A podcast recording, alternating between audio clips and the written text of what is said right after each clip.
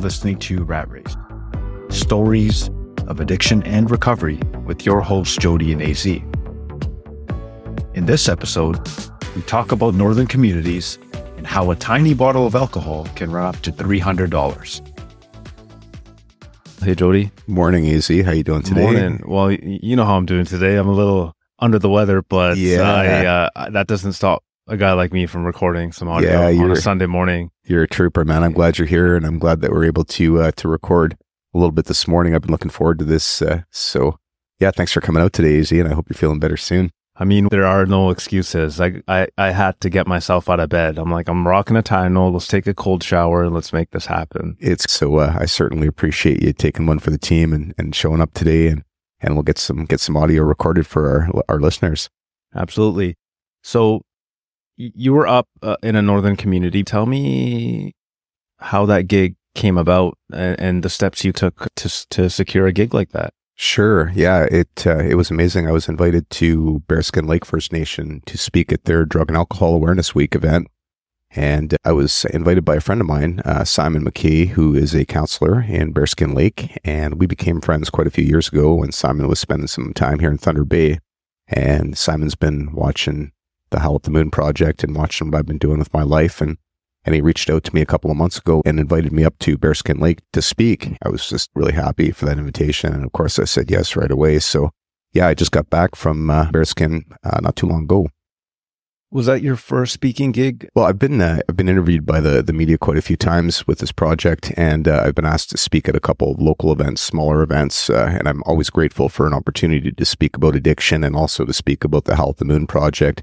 But this is the first major booking. It's certainly the first traveling booking that, that I've taken. So it was really exciting to be able to travel uh, north and share a little bit about my story with some people who were interested in learning and hearing. So amazing. So you flew up. Tell me a little bit about when you landed, what the first few hours were like and what that first day was like. Yeah, yeah. Actually, I, I flew Wasaya, and uh, you know, when you're flying on these smaller airlines, uh, the planes are, are pretty small that, that fly into these remote uh, flying communities. So, uh, but I always enjoy that. So, uh, Yeah, I, uh, I flew from Thunder Bay to Sioux Lookout, uh, just a short layover there, and then I was uh, en route to Bearskin Lake First Nation from there. And uh, yeah, I, I mean, uh, I touched down in the community, and uh, what an amazing experience! It's just a, a really, really small community. I think there's only about uh, three or four hundred on reserve members that live in that community, but the hospitality was incredible. And uh, Simon took me for a whirlwind tour around the community, and I got to see some of the sights and sounds. Just a fantastic place. The bush is absolutely beautiful up there. The people are, are amazing, and uh, the food was was incredible too. That's amazing. It always helps when one knows someone in the community to be guided, but just spend time with. And um, so this event that took place for Drug and Alcohol Week, what other speakers were there? Well, I missed most of the week. The event ran from Monday to Friday, and uh, I flew into the community on Thursday afternoon, so I only got to take in the tail end of the event. But from what I had gathered and talked to some people uh, who were in attendance for the week, it was a very successful event, and they had some really amazing people that shared. Um, I know there was a fashion show, uh, a talent show. Some out-of-town speakers came to talk. There was also a, a lady who came in to share some cooking skills, and uh, it was uh, really amazing. Um, myself, I got to uh, to speak on Friday afternoon to uh, some of the students at the local school and uh, talk about uh, addictions, talk about some of the dangers here for young people in Thunder Bay, uh, talk about my recovery, talk about drugs and alcohol in, in general. And uh, of course, there was a, an awesome feast at the end of, of the event, uh, which was amazing too. And I think it was a really successful event. Now, I don't think that this event was just in Bearskin Lake First Nation. I feel like uh, Drug and Alcohol Awareness Week was uh, was celebrated and uh, and uh, talked about uh, in lots of communities, actually, uh, across Ontario and across the north. Okay. And so at this event, you did a talk. What was your audience like and what was your messaging? Yes, I was speaking to mostly younger people, um, although I did get a chance to talk uh, one-on-one with some adults. And I also got a chance to speak on the local radio station in Bearskin Lake First Nation. But primarily, uh, I was taken from classroom to classroom at the school, and I was talking to young people about uh, some of the dangers that come along with drugs and alcohol. Um, they were really, really amazing listeners and really receptive to my message.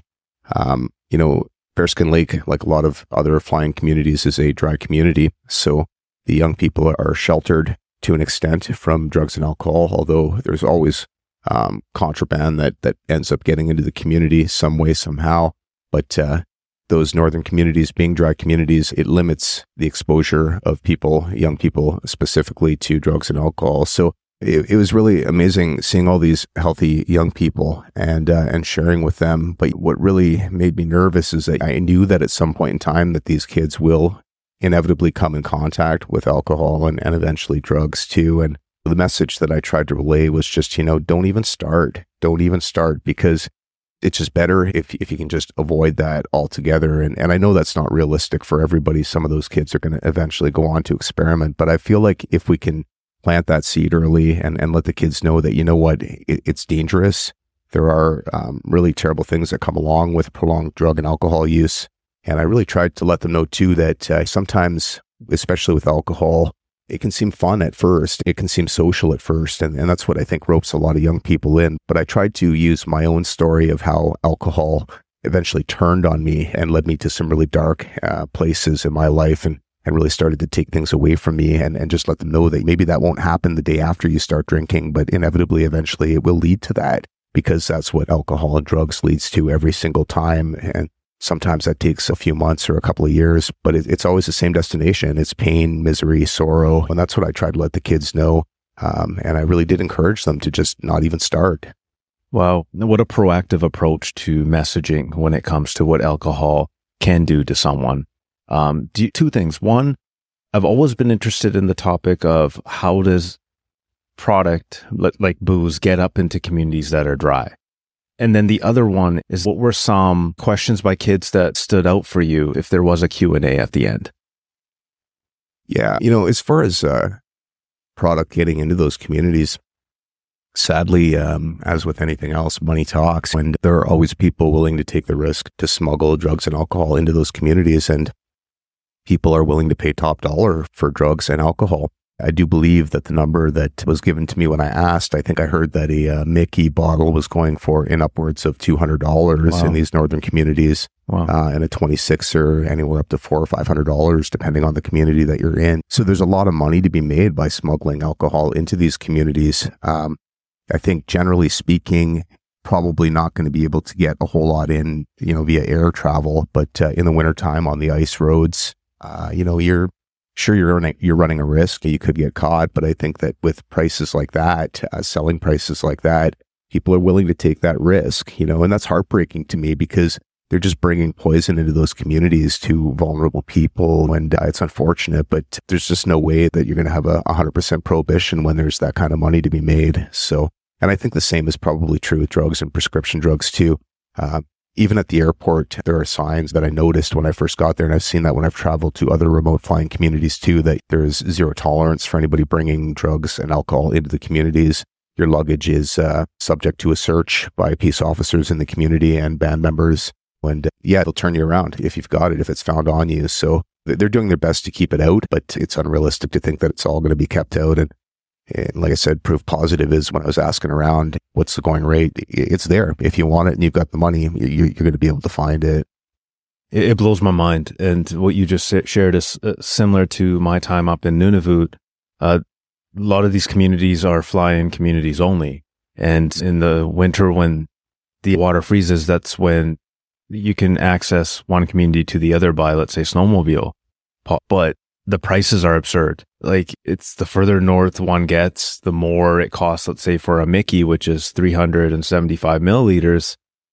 I remember in a community up north, it, it was close to like five, six hundred dollars just for that, that yeah. one bottle. Yeah. And it, this is the power of addiction though. It's like, yeah, it's coming in from a major city hub south of some of these communities, but people will get it. They'll figure out a way of bringing it in because they know someone that's flying out and coming back in, or there someone's on a trip and someone's bringing it in. It's, yep. it, it blows my mind. Yeah. And then there's the whole cargo as well. Like, everyone's got to eat. So there's grocery store presence in a lot of these communities. And so they have planes that come and go. And I'm not saying their security is not adequate or anything, but I mean, it's easy for anyone to throw something in a personal cargo.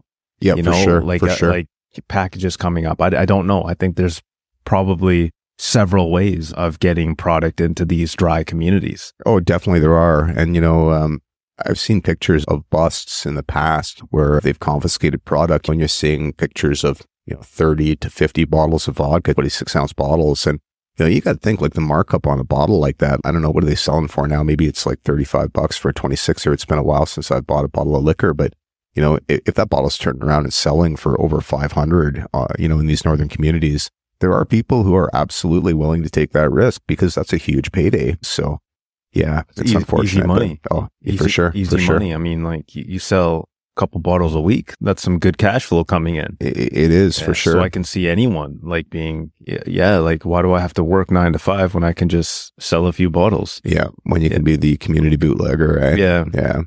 Yeah. Um, population of four hundred people, uh, four or five hundred people is what you said in this community. So any questions or any feedback from your younger audience while you were up there?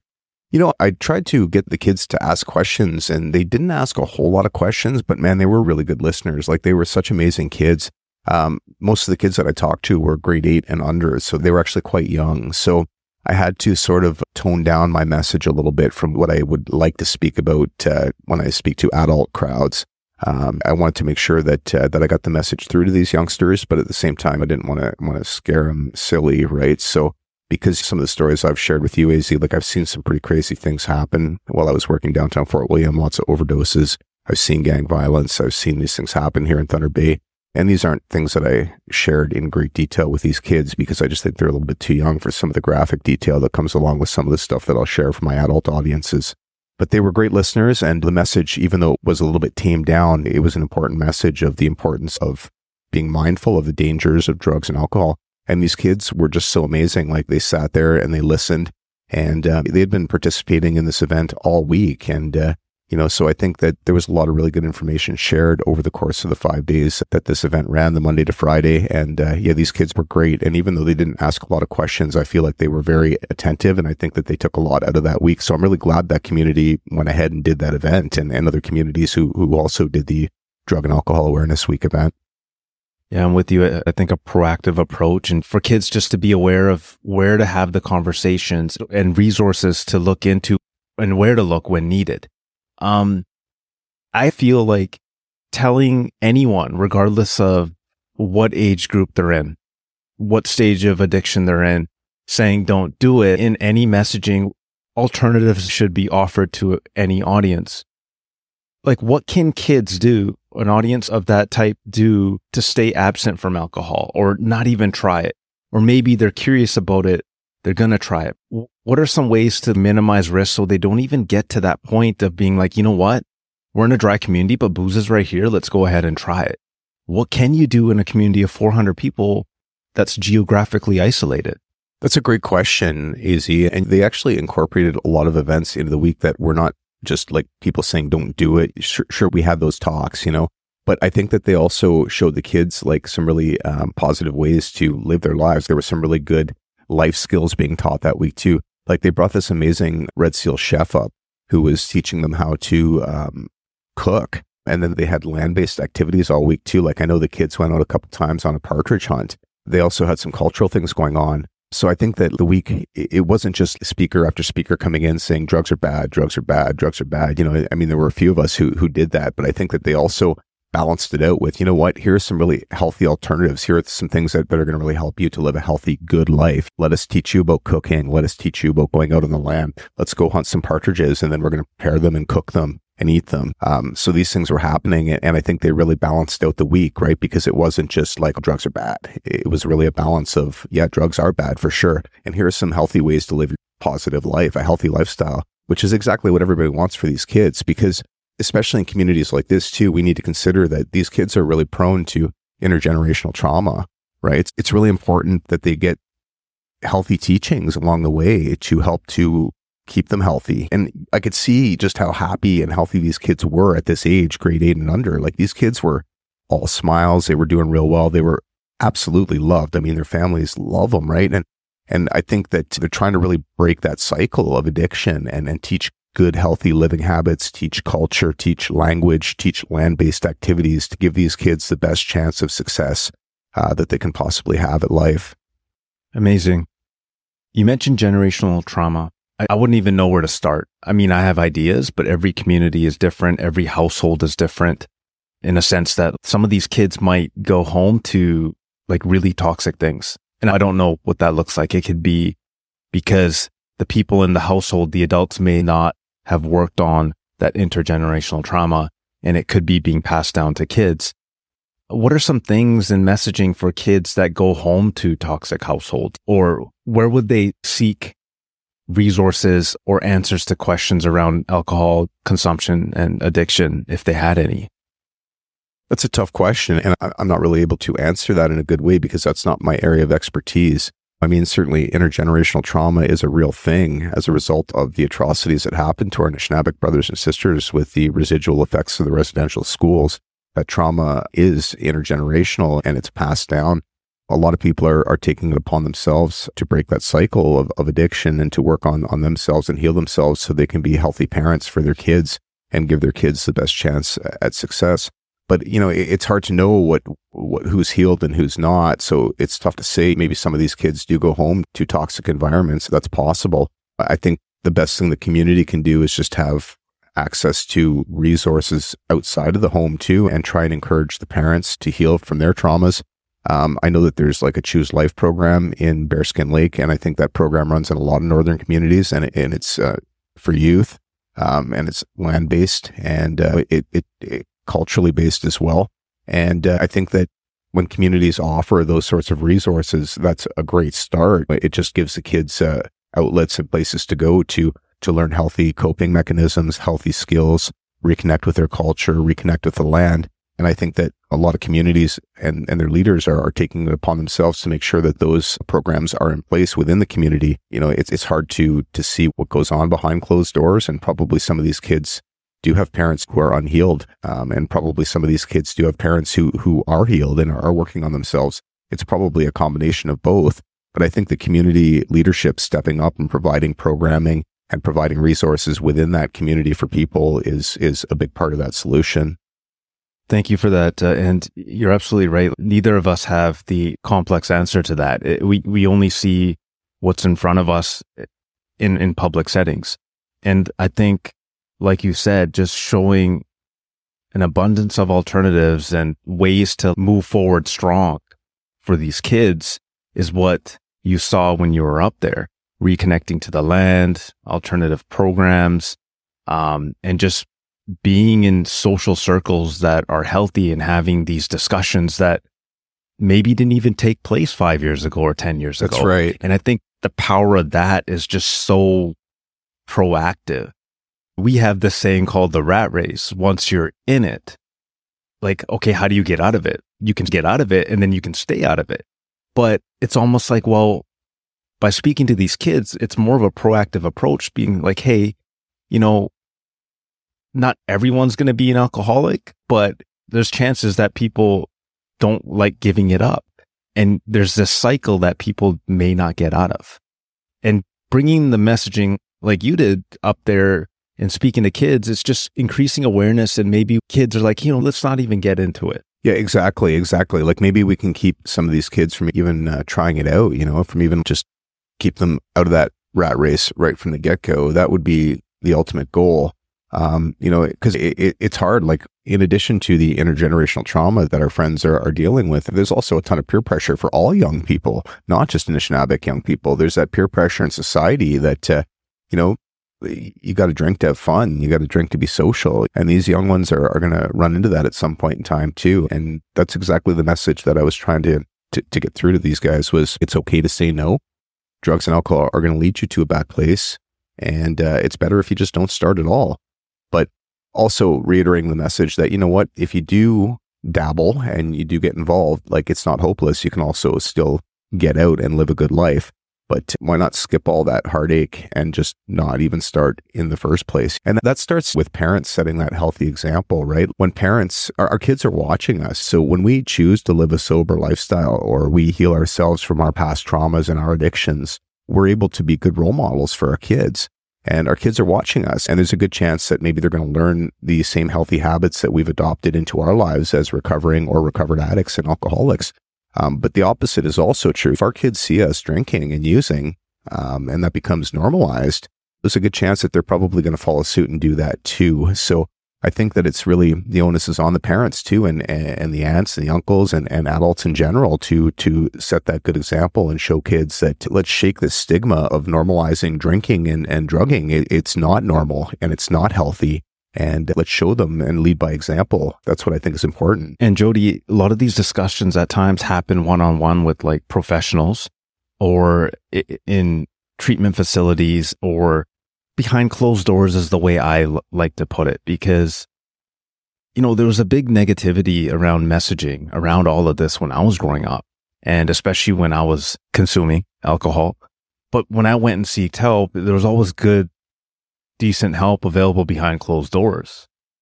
Bringing it to a public discussion, like visiting up north, or even discussing this and bringing awareness over the audio, is another way that people can tune in and listen to messaging whenever. It's not kept hush under a structure, if that makes any sense. It does. It's not just uh, at treatment centers or in uh, you know recovery spaces. We're, we're trying to put this message out in the open for people to hear. And that's why I'm really excited about this podcast, because we're going to have candid conversations about addiction. We're going to have candid conversations about recovery. And you and I are recovering out loud. And I encourage my other friends who are in recovery to recover out loud as well. Like, share with the world, I'm living my best life, bro, and so are you. And I think that when we have these discussions out in the open and we start to normalize healthy living, sober living, I'm hoping that we're leading by example and we're setting that example for people, young people, older people, people who are still using, you know. So I think that this format that we have here is just amazing. There's actually a lot of us, and it's like normalizing healthy, sober living instead of normalizing drinking and drugging. That's not normal, and I don't think that's how we're supposed to live. We're not supposed to live drinking and drugging every day and looking for our next fix and going out on Friday night and kicking back fifteen beer. That's not normal. Like, to me, that's really unhealthy and, and abnormal. You know, the, what we're doing, having real friendships and relationships and building real genuine bonds and trying to be good leaders and good role models in our community, that's healthy. And I agree with you. I think bringing the discussion out into open forums like this is a big part of it. But I'm sure as hell happy that I'm not there anymore. And I'm really grateful for my sobriety every single day. I'm grateful to be sitting here at this table with you, drinking coffee, sober on a Sunday morning recording. We're living our best lives, man. And that's what I want others to do too. I'm I'm totally with you. Anything else you want to talk about that, that happened up north while you were up there? Well, I think we already touched on it, but I, I just want to say again, like, how beautiful it was to see like the proactive approach to healing and sobriety, right? Like, when I took a step back and I just watched kind of some of the things that were going on, like when I watched the kids um, prepping to get on the snowmobiles and head out on a partridge hunt, for example, it just made me real happy. Those are just awesome activities that are happening in these communities. And that's great leadership. We're taking the initiative to show these kids a, a healthy way of life. Uh, a good way of life, an honest way of life. And, uh, you know, I know there's a lot of people and a lot of leadership working together to make positive change in these communities, and Bearskin's doing a great job. And I know they're working on their Choose Life uh, program, like I said, and it, it's just amazing to see that proactive approach, and they're, they're not giving up on their young people, and they want their young people to have a good life moving forward. And they were so receptive to people coming into the community to help out and share a message too. The hospitality that I received while I was there was just unreal. And Um, I, I'm really grateful for that. And I'd love to travel to some more of these uh, remote flying communities and share this message. Um, yeah, it's been a great week and uh, a great week of traveling. And I'm glad to be back here at Howl at the Moon, and uh, glad to be back sitting here at this table. Sounds good, Jody. Uh, and thanks for sharing your experience up there. Yeah, great. Thanks a lot, A Z. You're welcome. Okay. As a reminder, episodes are released every Thursday on Spotify, Apple, or rat race podcast dot com. Please feel free to leave us a review or follow, subscribe to continue joining us on our journey. Thank you so much for listening, and bye for now.